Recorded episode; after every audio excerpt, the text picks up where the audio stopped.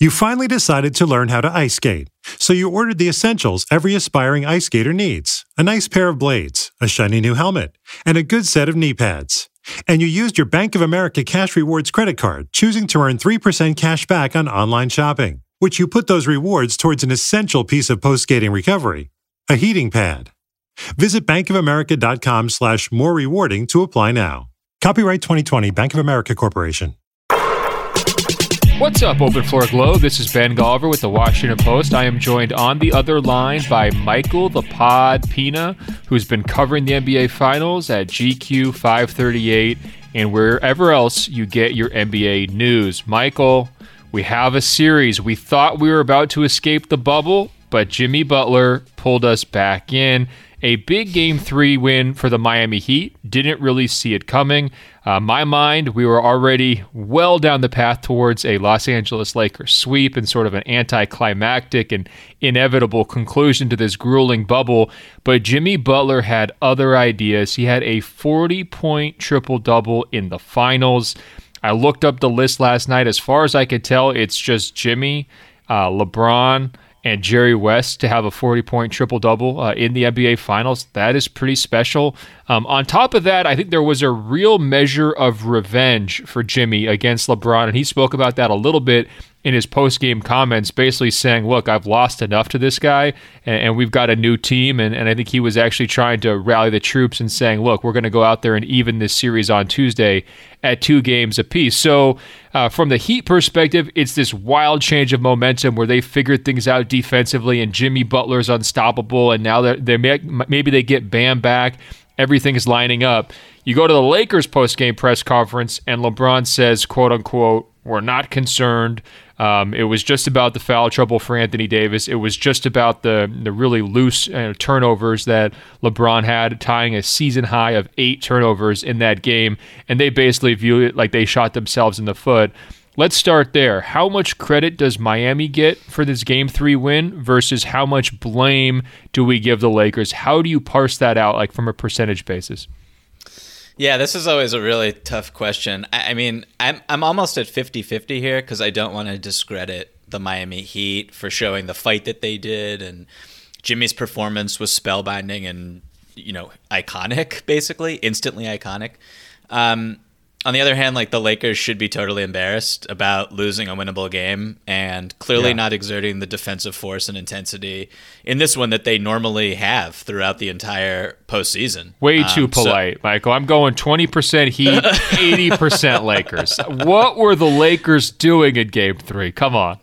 No, I, I did not expect, or I did expect uh, that exact uh, response from you. So I had to temper it a little bit on my end. Um, but look, the early turnovers from basically every member of the Los Angeles Lakers were so sloppy. They were unforced. I mean, there's really nothing else you can you can say um, like that, that Miami did to force those. It was just the Lakers not treating it like the NBA Finals is kind of how I saw it when I was watching the game. Uh, their offense late was clogged toilet. They didn't really make any effort at all in the fourth quarter to get Anthony Davis involved. Um, so yeah, it, it was not a fine showing from. Well, you Lakers. know, LeBron had that tweet LeBron's that was like, "Oh, I'm worst. having a hard time sleeping." I think his mind was going so hard. I mean, it did look like maybe the entire team had just been subjected to 48 hours of sleep deprivation. You know, in that first half, where it's like, "Hey, good luck. Go out there and play a finals game without sleeping for three days." Right. Um, look, the turnovers reminded me. You, there was that stretch. Do you remember in the Western Conference Finals where Denver had like five straight live ball turnovers, and we were all sitting around like, I've never seen this since middle school. The Lakers topped it. Like their turnovers were more ridiculous. More inexplicable. They weren't even forced. It wasn't like, you know, where Rondo right. was like uh, running up on Jamal Murray and causing him to freak out a little bit. This was just like coming across half court and Bron just sailing passes in every direction. It did feel a little bit like his passing and vision compass was broken. Like maybe somebody put a magnet near it or something like that. He was just completely thrown off kilter. Very, very strange situation. And the worst part of it was for the Lakers, both of their superstars were uh, were involved with kind of these like you know crazy, um, you know once a playoff performance stinker, right? Because with Anthony Davis, it was the early foul trouble, the quick ticky tack calls, and then as soon as he gets back in um, after getting two in the first quarter. He gets the third pretty quickly. And as soon as the third quarter starts, he gets his fourth pretty quickly. And he's just looking around like, is there nothing I can do on the court without somebody, uh, you know, calling these fouls on me? Is that mm. what you attribute his poor game to, or was there anything else going on? Because if we just rewind back to game two, I think most people would have started to agree with you. He's looking like the leader for finals MVP. He's mm-hmm. completely mm-hmm. unstoppable. They don't have Bam coming back for game three. Um, you know, who's going to be the matchup? I mean, did it wind up being that Scott Foster was just too tough a matchup for Anthony Davis? I do think that the foul trouble certainly bothered him, certainly took him out of his rhythm. Um, that's not really.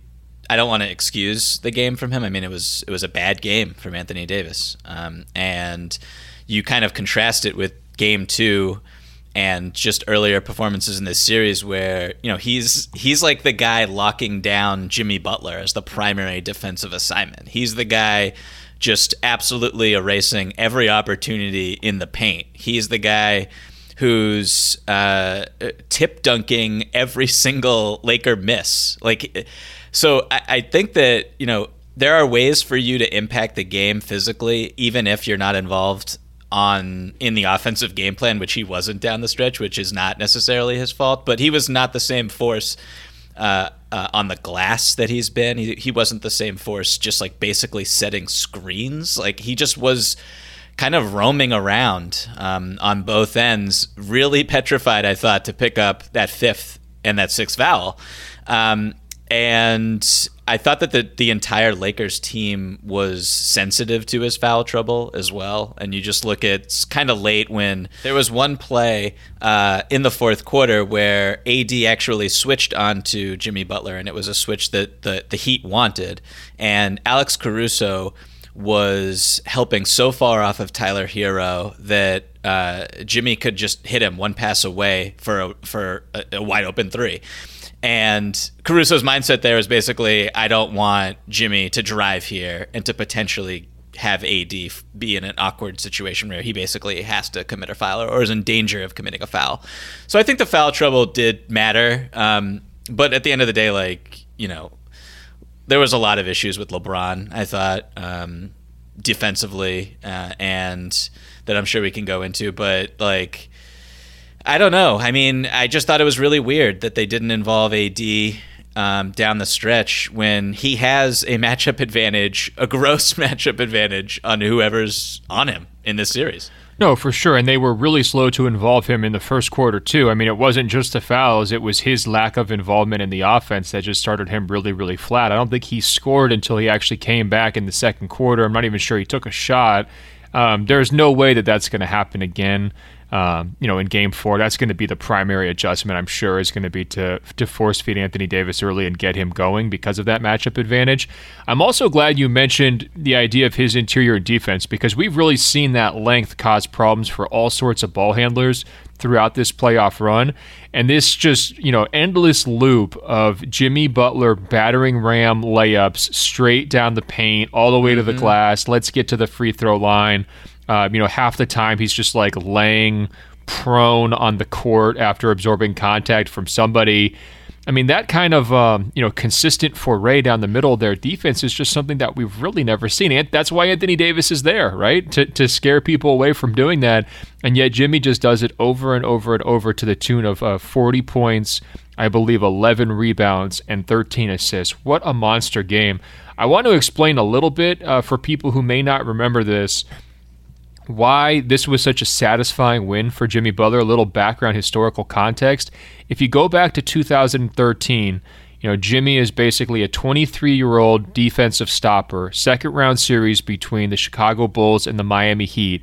And Jimmy's job is to run around the court, and he played all 48 minutes, did not sit for a single second under Coach Tom Thibodeau in three of those five games over the course of a 10 day span, Michael. And he chased LeBron around and chased LeBron around, and ultimately um, the Heat prevailed. They went on to win um, the title that year. LeBron was the finals MVP. Uh, mm-hmm. Two years later, Jimmy's still, you know, kind of banging away at the drum in Chicago. There's been some injuries with Derrick Rose and all that stuff. They get into a second round series, and LeBron's on Cleveland now. Chicago, the, the heavy underdog in that series, goes up 2 1 with a miraculous buzzer beater by Derrick Rose, three pointer out of nowhere. The Cavaliers at that moment were dealing with all sorts of injury issues. They looked super vulnerable. You get to a very tense game four you might remember this David Blatt, Cavaliers coach, wanders onto the courts trying to call timeout. The referees don't see it. He's trying to design a final play where LeBron's going to inbound. LeBron says, Sorry, David Blatt, I'm going to get you fired in nine months. And by the way, we're definitely not going to run that play. Here's my play inbound the ball to me. If you go back and watch the buzzer beater that LeBron hits in game four to even that series, he kind of shoves off of Jimmy Butler, gets himself open, and drains that shot right in Jimmy's face. And he does it at the United Center crowd, silencing mm-hmm. the entire crowd. Now, the Cavaliers then went on to win games five and six to finish off that series, basically snuffing out another hope for the, the Bulls to advance. And Jimmy only wins uh, one playoff series combined in the next four years after that. And he also lost the first two games of this final series. So after that LeBron buzzer beater, Jimmy had lost five straight head to head playoff games against LeBron, in addition to having already previously lost the two playoff series that they had been matched up in. So this is not like LeBron versus KD or like LeBron versus Steph or a LeBron versus Kawhi Leonard type rivalry. But if you're on the wrong side of LeBron, throughout the course of your career and you go like five straight years without a chance to like get back at him, you have to realize how sweet this particular victory was for Butler because it was clearly the game of his life. They needed the game of his life to be able to get over a team that was clearly favored. Um, I'm sure you saw that stat bouncing around that Jimmy's the first player to record more points, rebounds, and assists in the same game. I think in the mm-hmm. playoffs compared to LeBron that's a ridiculous accomplishment. Maybe just you know put that uh, you know first line of uh, his obituary 50 years from now. I mean that's uh, you know something you could definitely write home about. So I think f- for um, you know Miami side, you do want to temper your expectations because so many things went wrong for the Lakers. Like the most likely outcome of the series to me is still Lakers in five. However, Jimmy Butler waited more than five years really to have this moment, and it was quite the moment long live Jimmy. Uh, legendary performance. I think that the Miami Heat might consider hanging that Mark Spears tweet um, in the rafters of their their arena, um, showing that that Jimmy was the first player ever to outplay LeBron um, in points, rebounds, and assists in a in a finals game. Jimmy is I, I so there's there's this article that I, that might be up already uh, by the time our listeners hear this on 538 that I've been working on about how uh, LeBron has been hunting uh, the right matchups that he wants, uh, uh, using guards to set screens for him. This is something that we talked about after game one, uh, you and I. Um, last night, what was so amazing to me was uh, that's exactly what Jimmy Butler did in the fourth quarter. Basically, every touch that he had, they LeBron was guarding him, and they brought up uh, either Tyler Herro or Duncan Robinson, um, Kendrick Nunn when he was on the floor, uh, and and Jae Crowder to set screens for Jimmy to get the right matchup, and it was completely out of. Uh, out of the norm for how the Miami Heat, their egalitarian offense, kind of normally operates, even in crunch time, where Jimmy doesn't take over like that usually. That's just not who he is. So to see Jimmy kind of transform into LeBron with the season on the line, their backs against the wall, and succeed the way he did was it was awesome. It was just really cool to watch, and you you just can't help but be so pumped for Jimmy Butler right now. Well, let me ask you this. I mean, you come on here all the time preaching the the gospel of Erik Spoelstra, and I we all know you love Bam. Um, are do you consider yourself like a Jimmy Butler guy? He is a player who I first profiled in 2015. I think it was his first cover story. It was my first cover story at Sports Illustrated. I really enjoyed the process of talking to him back then because he was just getting his first taste of success and fame. It was his breakout most improved player season. He was kind of getting in the all star mix. He knew he had a big contract waiting for him. In the mm-hmm. summer, he had famously said he was going to bet on himself and, and basically double what the Bulls were kind of offering him, uh, you know, with the, with the course of um, the play that season. And, you know, guys change once they're famous. It just always happens. Um, you know, of course, his career went a lot of different directions in the ensuing five years, but there is a ruthless competitor, um, you know, there. There's a guy who's been through a lot of childhood trauma who I think wears it, you know, in all of his relationships. I think there's a guy who's finally found a home in Miami that feels like it will be a long-term fit after, you know, a long time of searching for it. Um, mm-hmm. And it's a player who, you know, I'm not sure we would ever consider to be an all-time great. Like he's not going to get into that that conversation, but here he is having a very memorable uh, postseason run, knocking off um, the Milwaukee Bucks, you know, taking care of the Boston Celtics, you know, multiple teams that you would probably say were were favored mm-hmm. in those series and doing it his way, right? And you know, is it going to lead to a title? Probably not. Um, is it going to lead to probably the deepest satisfaction of his career? I imagine so. And I'm just curious, like, are you a Jimmy guy? Uh, do you do you view it like that, or have you always have you at all like bought into the anti-Jimmy voices? And there are many who say, "Come on, this guy's a malcontent. He doesn't play nice with others. He doesn't, um, you know, he'll bully his teammates. He doesn't make everyone better." you know, he's trying to kind of guilt trip people into acting a certain way. You know, he's too macho of an alpha and all that stuff. I mean, this has been a polarizing figure in the NBA, and right now it's like kind of his moment. It's his validating moment, right? Yeah. So I think you know my perspective on Jimmy is is unique in a similar vein to what you were saying about how you you wrote a cover story about him um, right as he was kind of coming into his own in Chicago. Um, I traveled to uh, Calabasas the summer before he went to Minnesota. So his la- he was already traded. He was on the Timberwolves, but he had yet to play a game there. And I hung out with him for a couple days at his mansion in in Calabasas slash Malibu, and like ever since then, I've just been such a Jimmy believer. like he is, uh, he's just the intensity is obviously there. So, Michael, the, is this why you're an early morning person? I mean, you told us at one time it was about a trip to Asia that got you onto your early morning cycle. but is it really that you were just waking up at 4 a.m. to work out with Jimmy, and now you're, uh, you know, you, you believe in that stuff? No, actually, during that reporting trip, I declined the opportunity to wake up at at five thirty in the morning and, and go to the beach with him. Uh, so no, that was not at that that stage in my life. I was still kind of wanting to get up when I wanted to get up. Um, so, but no, he's he's like I I just remember, you know, hanging around doing a photo shoot, just watching, observing him by the the swimming pool, you know, drinking beers, and later on, like when it was just me and him, we went into this like private movie theater and uh, in the house. And he has, uh, you know, he clutch, he shuts the door, doesn't let the publicist in.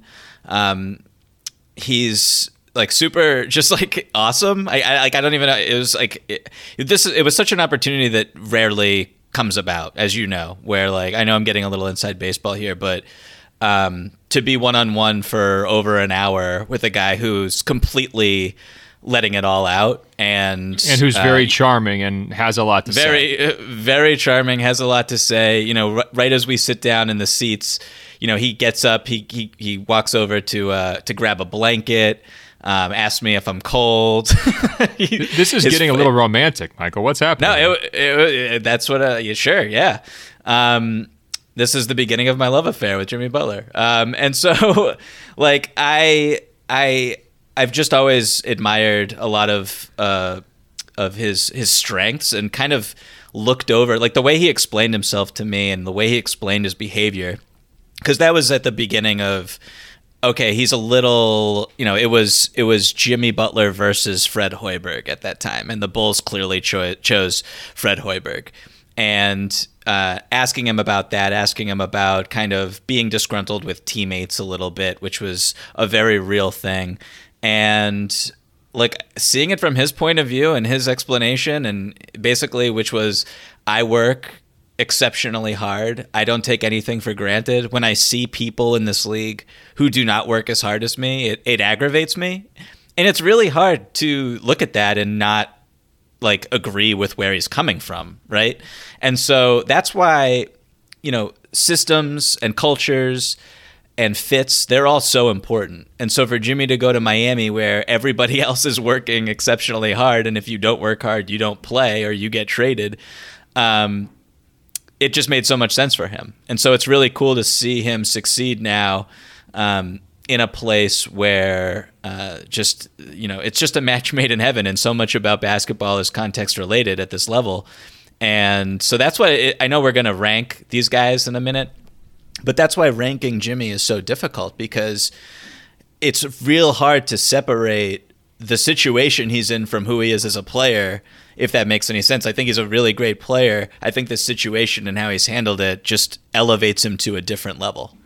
Well, yeah, I mean, especially like this this Paul George versus Jimmy conversation. Um, the one thing you can say about Jimmy is that he's squeezed every single ounce out of his potential and out of mm-hmm. his gifts, and he will never leave you feeling like, well, Paul George, you know, didn't quite get over the hump this year. Is he ever going to get over the hump? Is he trustworthy? Like you know exactly what you're getting with Jimmy, and to me, that's a real virtue, and it's something that can sometimes get underrated relative to pure talent, right? We fall in love with the pure talent and we think, well, a guy's a little bit longer. He's got a smoother jump shot. Uh, you know, he's smoother on the ball. Well, maybe that Shoots means he's going to be a, right shoots three pointers, yeah, and shoots them well. Um, all those things can kind of you know distract you a little bit, but there is um, clearly, as we saw last night, a lot of value to doing it Jimmy's way. Now we're also kind of judging him right now, uh, you know, at the very peak of his career. You always got to be careful of judging a guy based on his best day or his worst day. But this was kind of like the clearest articulation of his value. To double back on the whole, he needs the right work ethic, he needs the right culture thing. Uh-huh. Um, I will play am- amateur psychologist here and just say that stuff is deeply rooted in his personality because of his childhood. As his adoptive mother told me in 2015, he developed this mentality as a high schooler, essentially when he was homeless and couch surfing from place to place, that basically he could not stop or slow down, or life and uh, you know expectations and responsibilities and maybe his own behaviors would catch up with him so it was in those formative years that he kind of came up with this like all gas no brakes mentality where just like you know he just felt like he had to stay one step ahead and he got into some trouble when he was in high school and if that family had not stepped in and adopted him. It was uh, one of his high school teammates, and, and the family basically just let him uh, mm-hmm. live with them for a pretty extended period of time. Had he not had that, there are some very clear alternative histories here where we have no idea sure. who Jimmy Butler is, right? And um, his relationships with both of his parents were kind of strained at that point of his life. I think he's made some progress on on um, you know repairing um, those relationships with his biological parents, and I you know give him a lot of credit for doing that. He does not talk about it a lot. It's clearly still something that he holds um, you know very dear, but you know, at the same time, when you're going through that kind of a lifestyle where you're, you know, living hand to mouth, a lot of times he didn't know if he was going to have lunch. You know, he's almost like practically asking people, "Can we? Sh- can I share your, you know, bag of chips or something like that?" Uh, you know, in high school. I mean, some, you know, really traumatic moments there. Um, I think it also leads to a lack of trust, obviously, right? And I think it also leads to the potential for emotional outbursts because when you're constantly living kind of a paranoid or fearful lifestyle, you don't have a level of stability and you don't, the people who you're supposed to be able to trust aren't there for you, that warps your personality basically forever. And so you can see a lot of times when he gets into situations with authority figures, he either bonds with them because you know he is able to kind of get over it and then it's like the deepest trust you could ever possibly imagine i think uh, you know, his college coach, Buzz Williams, is a perfect example of a guy who got through to Jimmy, who was really mm-hmm. hard on him and who was able to establish that connection. Hoiberg, the exact opposite personality, never had a shot, right? And it's just another example of terrible Bulls management and ownership, you know, thinking that this was going to be the guy to connect with Butler never in a million years, right? That that that uh, relationship was doomed from the start. It's no surprise that Spoelstra, right, and Thibodeau are the kinds of coaches who are going to see eye to eye with Jimmy. Um, it's also no surprise, especially in hindsight, that players like Karl-Anthony Towns, Andrew Wiggins, and Ben Simmons weren't going to be able to make it work with Jimmy. Is just there's mm-hmm. psychologically he's not able to kind of bond with every single person out there. Um, you know, he is very brash, he is very confrontational, And he's also not afraid to burn bridges, in part because of what I was describing about his childhood, almost like nomadic lifestyle, where you have the luxury of just continuing to move from spot to spot to spot because that's how you've sort of been uh, living your entire life, and you don't you don't even worry about burning bridges. That's no longer um, a priority. You know, for most of us, we want to leave most situations on good terms. I think with Jimmy, he says, whatever, screw it. I'm only focused on the future. And, you know, there's that whole uh, story. Oh, he took the, the rear view mirrors out of his minivan, right? Because he didn't want to mm-hmm. have to look backwards. And a lot of this stuff, I think to outsiders, it almost seems like a joke or it's over the top. And, you know, Jimmy is a goofy guy. He does lean into his eccentricities for sure. But at the same time, like that is very symbolic of who he is as a person. Like if, if, 29 teams were fed up with him and said, "Oh, he ruined our franchises," right? Like like you know the Minnesotas and the Phillies of the world. Oh, he left us in ruins. Blah blah blah. I think he would be fine with it as long as he had that one team left that he could go to and, and start fresh, right? And um, yeah. that's unique. There's not very many even high level NBA players who have that type of mentality. You just don't see it. It, it makes him stand out from the crowd when you're as confrontational also as he is and he is very confrontational that's his nature with his best friends with people he doesn't know um, so he was coaches. screaming at you in that movie theater he he was not but i witnessed uh, him uh, you know giving it to everyone else who was there for a majority of the time, be it the photographer, um, be it just his friends when they were playing dominoes um, where you don't even know sometimes if he's joking because he's not smiling, and like even his his closest friends and his confidants, where it, it gets like a little uncomfortable. I think sometimes he's um, constantly testing people. Exactly. And so if you want to have that type of persona, you need to back it up with your production and your skill level if you're if you're a professional basketball player. Um, or well, you will be ostracized. I'm not even sure if I should tell this. I'll just give a short version of it. I, I got my fill of that. Um, I was doing I was doing some fact checking on that magazine story, and it, it's mm-hmm. annoying. You know, I mean, it's it's not fun. You know, picture the most painful.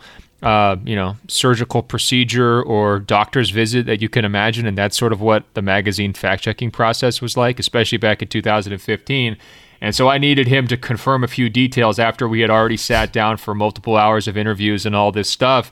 And he lost his stuff on me, man. He flipped out. He was screaming. He was cussing me out. Again, this is pretty unusual, I would say. Um, you know, he's just yelling at me on the phone. And, uh, you know, I let him go for a while. I thought he would get over it, and he just was not getting over it. And, you know, eventually I basically had to, like, curse back at him, which is absolutely not in my nature. I think our listeners know that I don't think I ever curse on this podcast. At least I haven't for years and years. I make a point not to. Um, and every once in a while, you know, I'll let an F bomb off in real life, but um, certainly not at an NBA player when we're arguing about fact checks for a magazine, but it was like the only way to get through to him. It was like, look, dude, you don't know who I am, so shut the bleep up. We're gonna work through this process, and you're gonna get your cover. And like, I, I'm I'm sitting over there imagining you're like, you can't even picture that happening, but it happened. it was the only way that we could get to the finish line, and you know, no hard feelings. I think it's fine, but um, it was unique. I guess I put it that way. And and whenever like young journalists always ask me like, "What's the most challenging interview you've ever had?"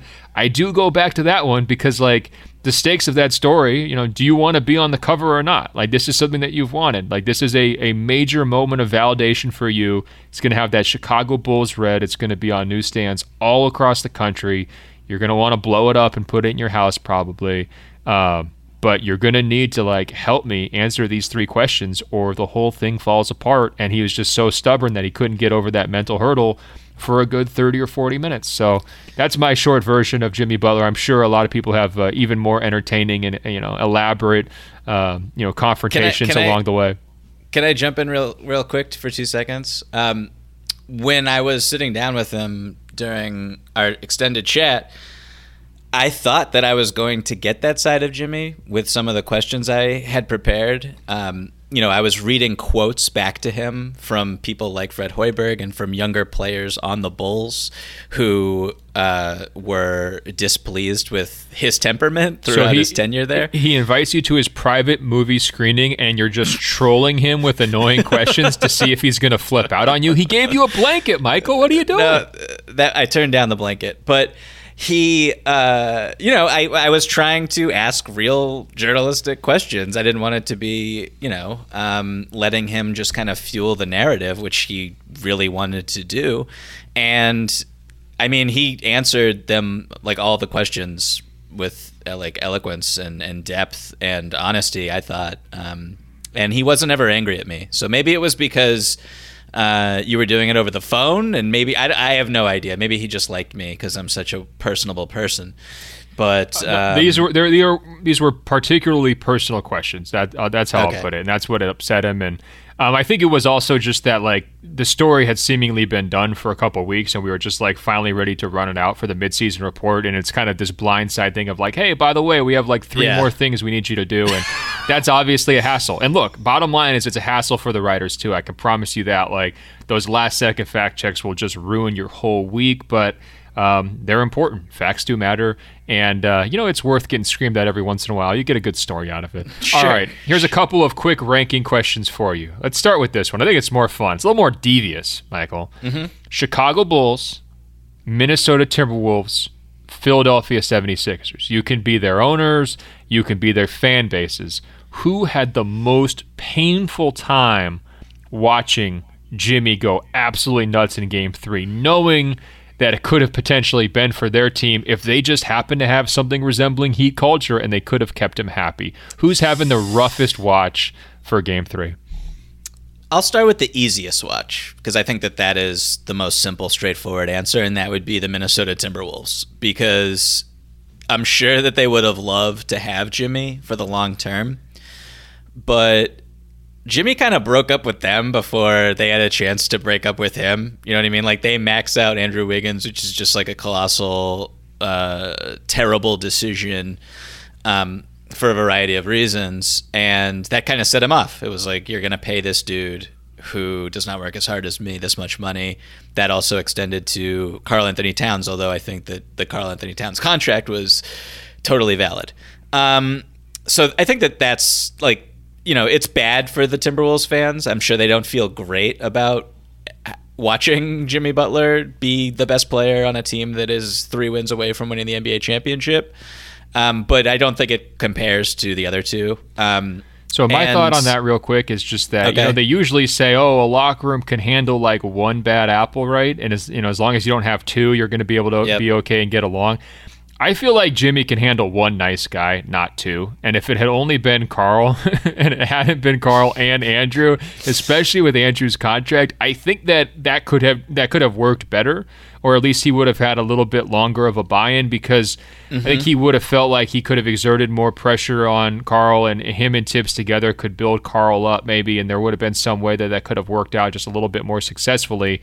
But I think when you're sitting and- staring and realizing, look, the next five years of your career are going to be, you know, spent working in around these two guys. Are they the right two guys? You could just tell why he would not come to that conclusion, especially when you're comparing that to his treatment of, say, Embiid or Tyler Herro or guys who he feels like are completely all the way bought in, competitive, and and on the same page as him. You can understand that. I also think this idea, you know, they talk about Minnesota nice. Jimmy, not Minnesota nice, right? There's some clear, some clear philosophical approaches to life that are just inherently different. And by the way, same thing for Thibodeau. And talking to people with the Timberwolves who were around that organization during that time period, they were all miserable, not because of Jimmy, but largely because of Thibodeau's approach and just his demeanor and how he handled mm. things and, and his power and his influence. And so I think that the Jimmy thing was just a byproduct of that. So I agree. I think that they would rather lose without Jimmy than win with Jimmy and Thibodeau. To be honest, I They're and- also, yeah, but also like they're in a fine situation now, right? Like they can, you know, they're perpetually building towards the future, which is very frustrating. But I think the position that the Timberwolves in, like their fans, should be fine with where they're at, all things considered. Okay, I agree. So we're we're on the same page so far. You've nailed it. This is where it gets tricky, though. Who's next? Yeah. Uh, Philly or or Chicago? This is tough. Um, I went back and forth on this. I think next up, if we're just going in the order of, of least painful to most painful, next up for me is the Bulls.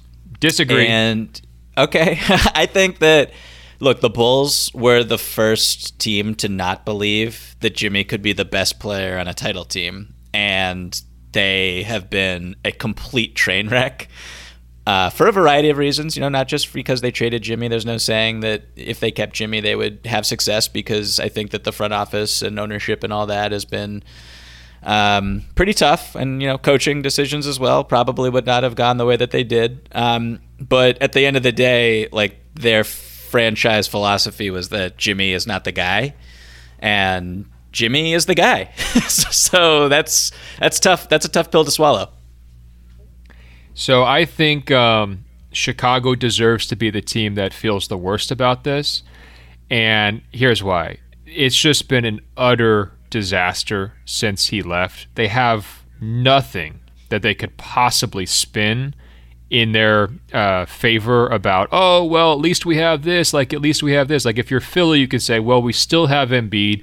We still have enough cachet to make the second round of the playoffs and be one Ka- Kawhi shot away from a conference finals. You could still say, hey, you know, we, you know, so you got some payoff, some real payoff from the Butler experience. You can still say, hey, we have enough mm. cachet to get Doc as our coach look, you and I know Philly's headed for kind of a dark and disappointing, you know, next five years, and they yes. certainly made the wrong choice between Jimmy or Tobias or Jimmy and uh, Simmons, if you want to look at it that way. However, you mm-hmm. want to say they should have put that team together, they it backfired, right?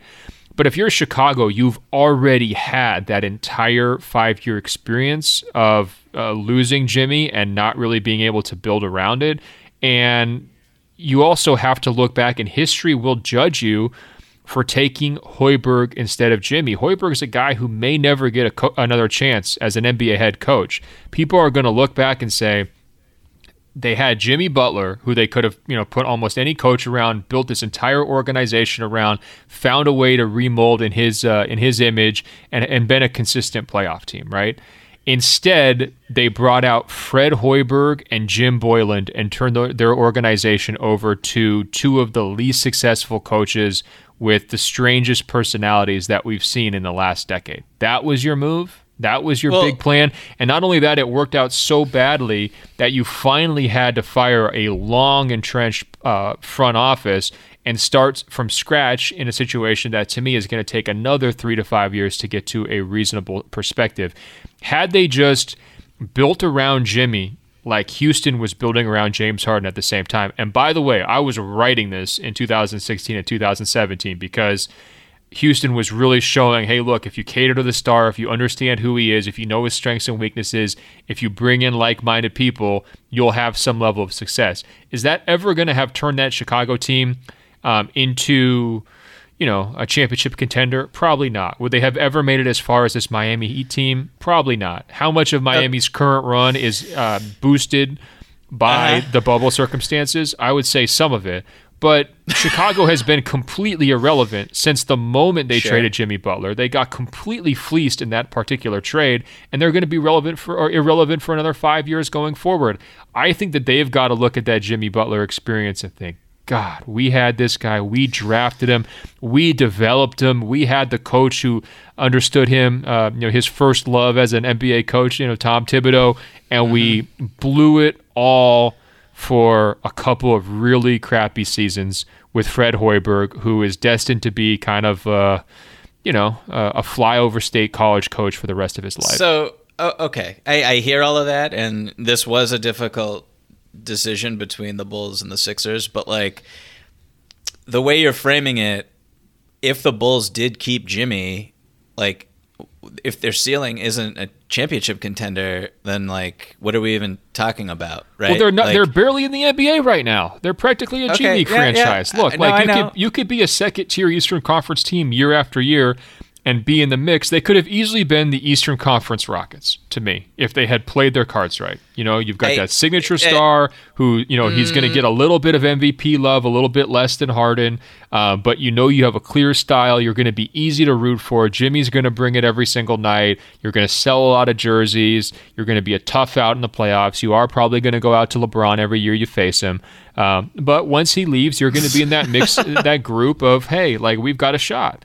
And that's way, way, way better than what Chicago's been dealing with. I mean, but, look, okay, they're uh, trying uh, to talk uh, themselves into Lauri Markkanen and a first. Okay, you know, okay, okay, on. okay, okay. But but we both agree that Chicago's front office ownership, coaching, the culture was terrible, regardless of whether they kept Jimmy or not. Right. So I don't think that, the, that there was a path to being anything close to the Eastern Conference Houston Rockets in hindsight because James Harden perennial MVP candidate, perennial uh, scoring champion. Um, you know, they win 66 games or whatever they did in 2018 in the Western Conference. They they get Chris Paul. They have this brilliant front office that engineers that trade that continuously is ahead of the curve with analytics and and and keeping uh, cutting edge menta- uh, cutting edge mentality as an organization. Like the Bulls just weren't that. The Bulls aren't the Heat either. Like I'll I'll see that the Heat might be the Eastern Conference version of what the Houston Rockets were at that time period, but the Bulls just could have never done it, which is why I, I can't put them where I can't put them in terms of the pain that the the fan base should should feel comparatively to the Philadelphia 76ers fans. Well, look, if you have a superstar level player, and the thing with with Jimmy is like from a you know a real plus minus standpoint, like he's pretty consistently like top five, top ten type mm-hmm. impact guy, right? So if you have that level of a performer, and you identify early that this guy is special, and you resist your temptation to be the most backward thinking front office this side of New York and you okay. and you and you start like making sound decisions or if your ownership and you you know deeply understand the game and you realize exactly what you've unearthed right and they were just backwards on the Jimmy experience the whole time. They didn't properly value him going into his first, um, you know, extension negotiations. They paid the price for that. Um, I think they probably ruffled his feathers a little bit, you know, through that entire process, making him kind of, you know, go out there and, and earn his deal, quote unquote, in that breakout season. And then, you know, on top of it, like if you are going to trade him, you've got to do better than freaking Zach LaVine. I mean, so I just think that, look, there's an alternate universe that they recognize what they have around Jimmy. Their front office is actually baseline competent. And because of the lower standards in the Eastern Conference, they can consistently be like a top four, top five team and, and win some series and advance a little bit that's not asking that much in the Eastern Conference, right? Um, it's just like no, be, I, uh, be, a little bit better than the Indiana Pacers. And when you have a talent no, like Jimmy Butler, you could have done that every year, and they just blew it. Anyway, we we've yelled about the Bulls enough. Tell me why okay. the Sixers for you are the uh, the most painful team to watch. It is it just the proximity of they had them last year and now they don't? The Sixers were a title contender last year. Jimmy Butler was a humongous reason why they were a title contender and one shot away from advancing to the conference finals, where they could have beat the Milwaukee Bucks and then won the championship because the Golden State Warriors evaporated. Um, so you get rid of this guy who's closing games for you. Um, he's, I guess he's your second most important player easily in a landslide, one of the best two way players in the league. And you basically are just like, we can't bring him back because of the years, the money, the fact that we made this really dumb trade for Tobias Harris and now we have to pay him. Uh, the fact that we have uh, a franchise point guard, power forward, whatever you want to call him, who can't shoot, and so he's th- thus needs the ball in his hands and is an awkward fit with everybody else in the league, basically. Um, and you just kick Jimmy to the curb and you exchange him for Josh Richardson. You sign Al Horford and this is where you are now. So, like, you kind of also look at the fact that Jimmy didn't get along with Brett Brown. So, in a way, you also chose Brett Brown over Jimmy, which, sure, I, I just don't. You knew that if you knew that Brett Brown was going to be a lame duck if he didn't win the championship or get to the finals anyway. So, um, I just think that I, I would have it up to here if I was a Sixers fan and I was watching Jimmy Butler dominate right now, knowing that he was a clear difference maker for my own team the previous season.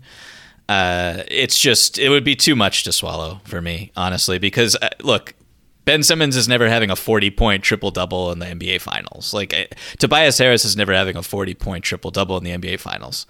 These decisions are were ridiculous when they happened. They're more ridiculous now, and that's got to be painful. I'm trying to picture what the conditions would be for a Tobias Harris 40 point triple double. Um, I'm wondering if it's like they let the kids, you know, the middle school kids play on the court at halftime. Like maybe that the kids just stay on the court for the second oh, half. Geez. Can you think Tobias could get Louise. a 40 point triple double? the assist would still be hard for him, honestly. I think it would be mm-hmm. difficult for him to get to 10 assists there.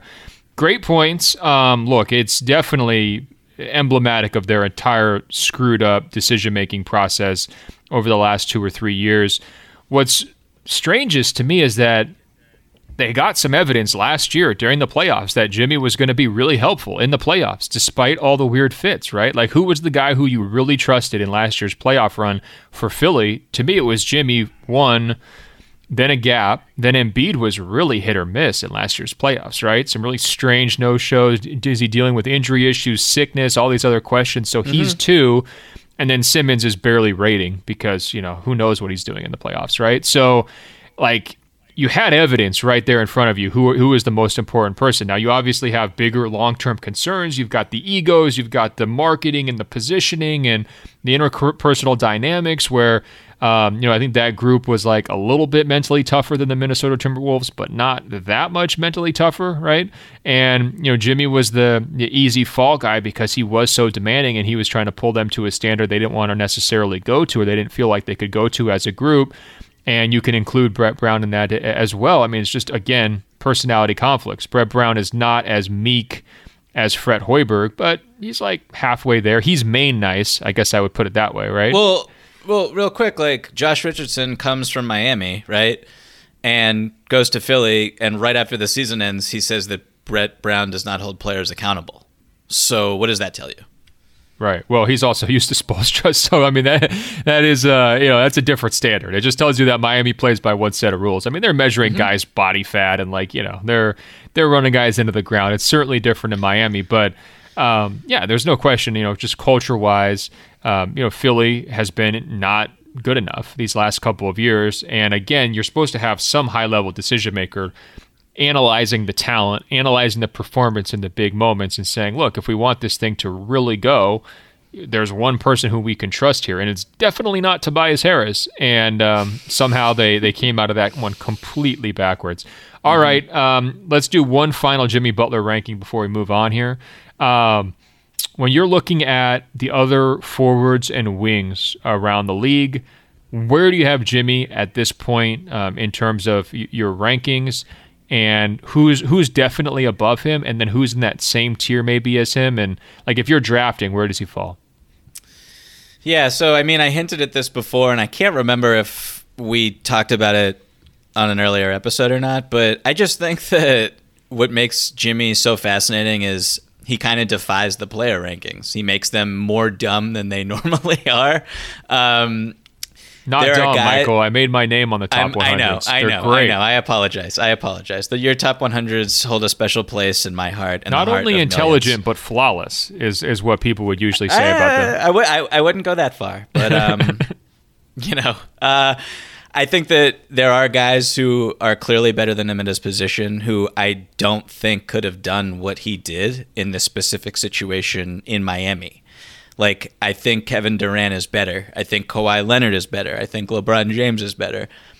But do all of those guys let Kendrick Nunn lead the Miami Heat in shots during the regular season, knowing it's probably best for the team? Or let Bam Adebayo in his first season as a starter, full time starter, you know, bring the ball up the court and, and, and initiate offense from the elbow? Does, does does KD and Kawhi and LeBron do they let Tyler Herro run pick and rolls and take shots that no rookie should ever attempt and encourage it?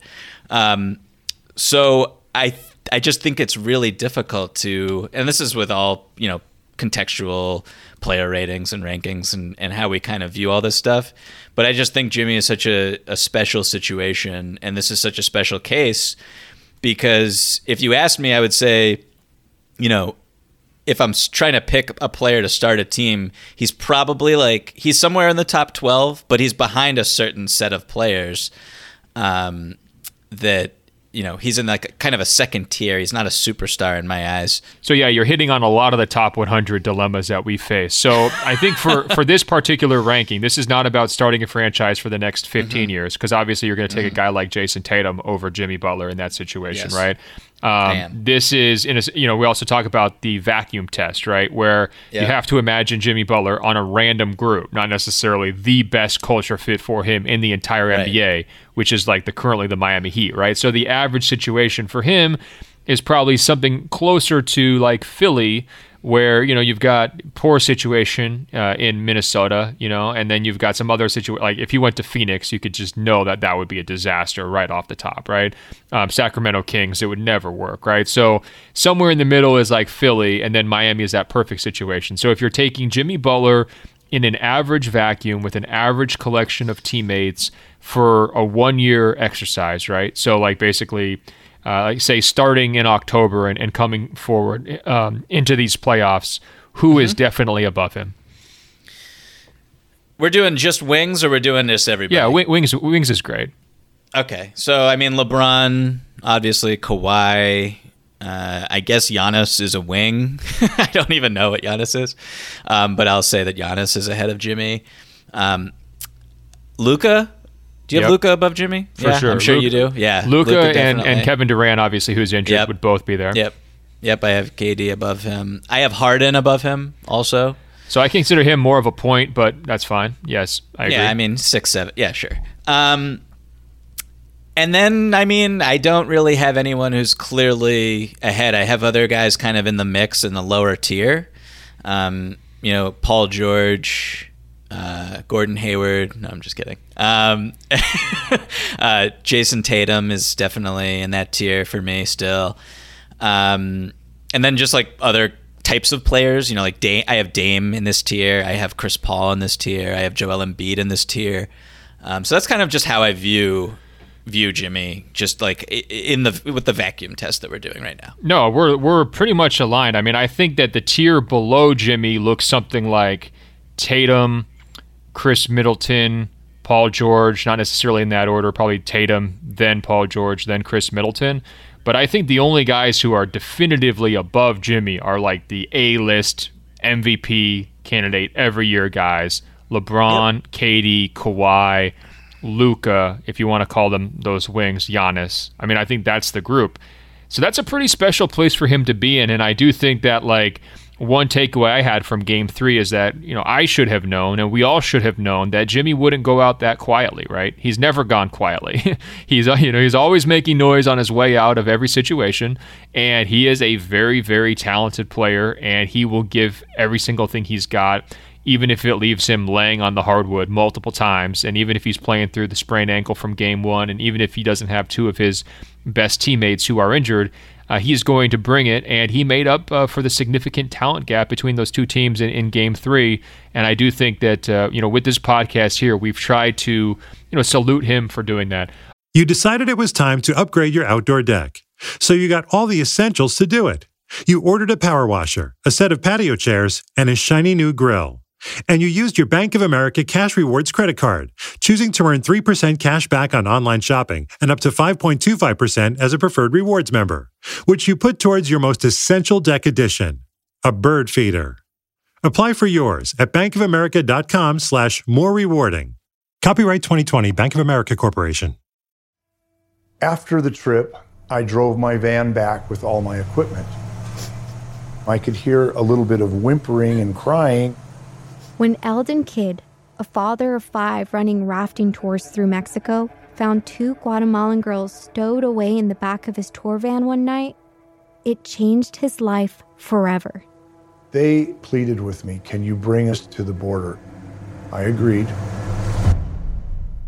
And I thought, Can I do this again somehow? From the team behind American Skyjacker comes an epic new crime series, American Coyote. Being a coyote is a dangerous and illegal business. You have to be prepared for the worst. The unbelievable tale of a legendary coyote named Eldon Kidd, American Coyote. Listen on Apple Podcasts or wherever you get your shows. All right, Michael, we've gone on way, way too long about Jimmy Butler, but hey, that happens. I did want to double back on one question we got from last week. We got so excited talking about Celtics trolling that I forgot to answer Tom from Australia's question. He says, Could Ben please talk more about what life is like in the bubble right now, especially as the number of teams has decreased? It's a great question, Tom. I wrote about this last week. I did an interview with the NBA's Deputy Commissioner, Mark Tatum that uh, included some of the NBA's closing thoughts on the bubble experience, but it also just tried to wrap up what things are like here now that we've reached October. Um, so be sure to check out that piece, it will have even more details. I can tell you first off, I mean, when we first got here in July, it was just bustling. There's probably roughly one third as many people here now as there was back then. When you walk around to exercise, for example, a lot of the people who I was seeing every single day, Brad Stevens, uh, Michael Malone, I mean, you know, those types, uh, you know, Tim Connolly of the Nuggets, they've all gone home sort of one by one by one. So the, uh, the oval uh, walking track that we all use has gotten uh, you know significantly emptier here over the last couple of days. I've also noticed this is more of like a naturalist type thing, Michael, but the seasons have changed. So a lot of the animal life that I was seeing in, you know, kind of the uh-huh. peak of summer is now gone. The butterflies have moved on for, uh, I guess, probably warmer pastures. And we are left with, I saw a deer the other night. I saw a raccoon. I saw a hawk just sitting on the side of the road looking like he wanted some dinner. Um, I'm just seeing different things out there that, that you would normally uh, expect. And I think in, in part because they're reclaiming Disney World. They're like, there's nobody here. This is our turf, right? So the animals are kind of like coming for us uh, in a certain way, which has been kind of fun. Um, I think you're also seeing from the NBA a deep paranoia, if you want to call it that. You know, ultra vigilance. They really want this thing to end with no positive tests. That is something that they have made a gigantic priority. So we are getting extra text message alerts every single day about what is and isn't allowed. They've tightened up some rules. They don't want us eating or drinking really at the arena anymore um, because they're they're trying to make sure there's no positive tests. Um, they've just taken things, just ramped it up, and and it could be in part because NBA Commissioner Adam Silver has now joined the bubble, and they're trying to you know hold everything to the highest possible standard with the boss in town. That would be totally understandable, but there has been kind of like a recommitment to all these strict rules that we've been living under.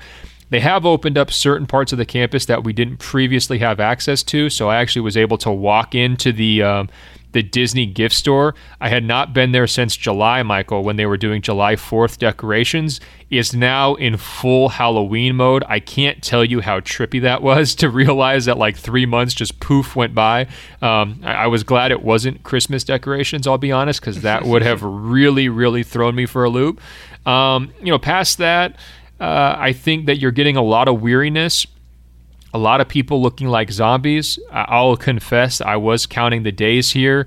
Um, when we were getting down to the, the possibility of a sweep, I had to scramble and make you know travel reservations, which now have had to be changed.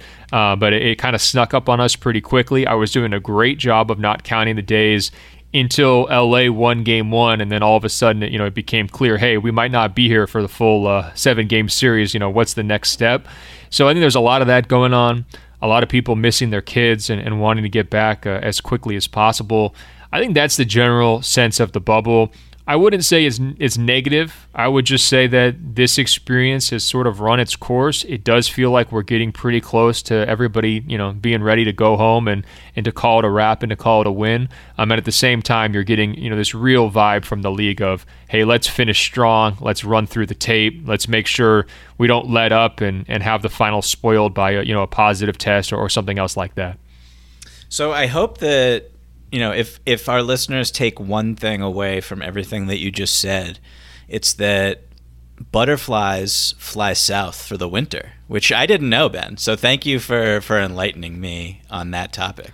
Well, they have migratory patterns. I mean, I, I guess I should really dig in to know exactly where they're going, but certainly there is a you know transition element for them, and uh, they've transitioned the heck out of Disney World. I can say that because I love photographing butterflies, and there's probably 5% as many right now in October as there was back in July, and all the most beautiful ones are out of here, Michael. Um, and that's going to be the same way for reporters, by the way. You know, within about a week or two, all the most beautiful reporters like myself are going to be getting up mm. out of Walt Disney World after a three month stay. I'll also say this, Tom. Uh, one aspect of bubble life that I've really found, especially um, as soon as the final started, I got an awful lot of text messages from people saying, wait a minute, you're still at Disney World? How long have you been there? and I and I do think, um, you know, this the marathon element to this uh, bubble experience for more casual people, for you know non-open floor globe members who obviously you guys are locked into every show and paying attention every step of the way, you know throughout the playoffs and the the regular season restart and the scrimmages and you know all all the build-up.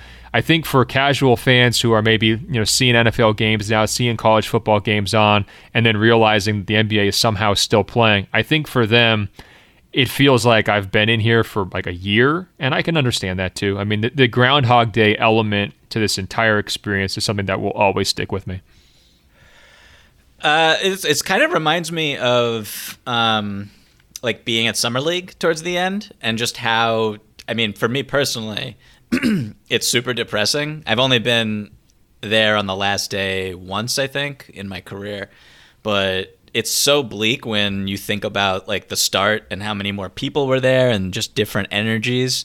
So that's the only thing I could really relate it to. Is it kind of like that? Because I know you've been for the whole shebang in Vegas many times. Yeah, no doubt. Look, it definitely felt like that, especially during game two, which is easily the flattest finals game I will ever attend in my entire life, and nothing will be close to it. I mean, that felt like a preseason game, like a summer league game. It felt like one of the scrimmages where they were barely even keeping score when we first got here to the bubble. It was such a strange and just like energy sucked out of the building type experience because of Miami's injuries and because of how easy LA was kind of doing everything that it wanted to do. So mm-hmm. it's certainly comparable to the end of the summer league there. I would say that, you know, the, game three changed the dynamic here a little bit, right? It puts some pressure on the Lakers. I think it's going to get some people locked back into the series. They're going to have to prove some stuff. But I also think that there's even a, a greater level of weariness and just, you know, people are exhausted, mentally exhausted, physically exhausted. You know, just to give you an example, Tom, like there's supposed to be a dinner you know tonight that the NBA is organizing for us, um, which is always um, welcome news because the food here on a daily basis isn't really the best, and so anytime we get a, a special dinner, it's always a big treat. And I'll be honest, just sitting here at almost 1 p.m., I don't even know if I want to go. I've already seen these people for three oh. months. I think I might just want to go walk in circles around the around the property and take some photos of whatever butterfly I could find. Michael, it's just like one of those things where you're just so worn down. I'm not trying to whine about it. I'm not uh, trying to complain about it. I'm just trying to give you the the sensation here in the bubble, which is we've all been here a long time. You know, we can see the finish line. It's almost taunting us, and uh, you know, I think from that standpoint.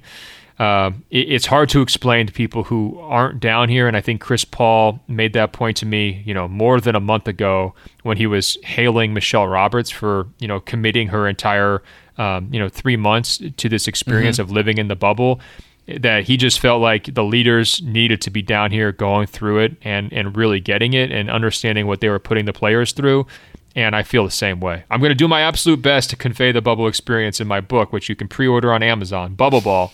Um, but it's it's very difficult, and I know that sounded kind of sad. Not trying to take shots at any of my colleagues. We've just seen an awful lot of each other, and uh, you know, home is calling our names. Yeah, well, it's almost over, Ben. You're almost home free. You've done a tremendous job.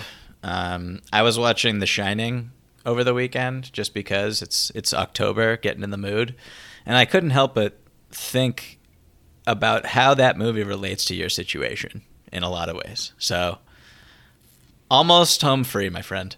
I, appreciate that. All right, man. I think on that very dark and depressing note, we should call it the end of another Open Floor podcast. Guys, we got a bunch of questions, but send them in. Openfloormail at gmail.com, openfloormail at gmail.com. We will double back later this week after having seen game four. Will the Lakers take control? Will the series even up? We'll dig into all of that and we'll take your questions that are non finals questions. I know some of you guys are looking forward, some of you are asking hypothetical, um, you know, uh, big picture type questions. We're glad to address those as well. Let us know what's on your mind.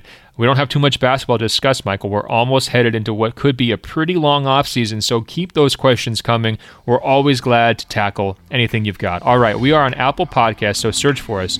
Type in open floor. That's two words. When you find our page, scroll down. It will say rate and review. Tap five stars. It's just that easy to help us spread the word. I'm on Instagram at Ben.Golliver. I am on Twitter at Ben Golliver. If you want more Jimmy Butler talk, check out my Washington Post newsletter. It will be posting Monday. It's free every Monday. Check it out and be sure to follow our coverage at WashingtonPost.com slash sports. Michael is on Twitter and Instagram at Michael Vias and Victor Pina. Follow what he's doing at 538 and GQ. All right, Michael, until later this week, I will talk to you. Talk soon, Ben. Whoa.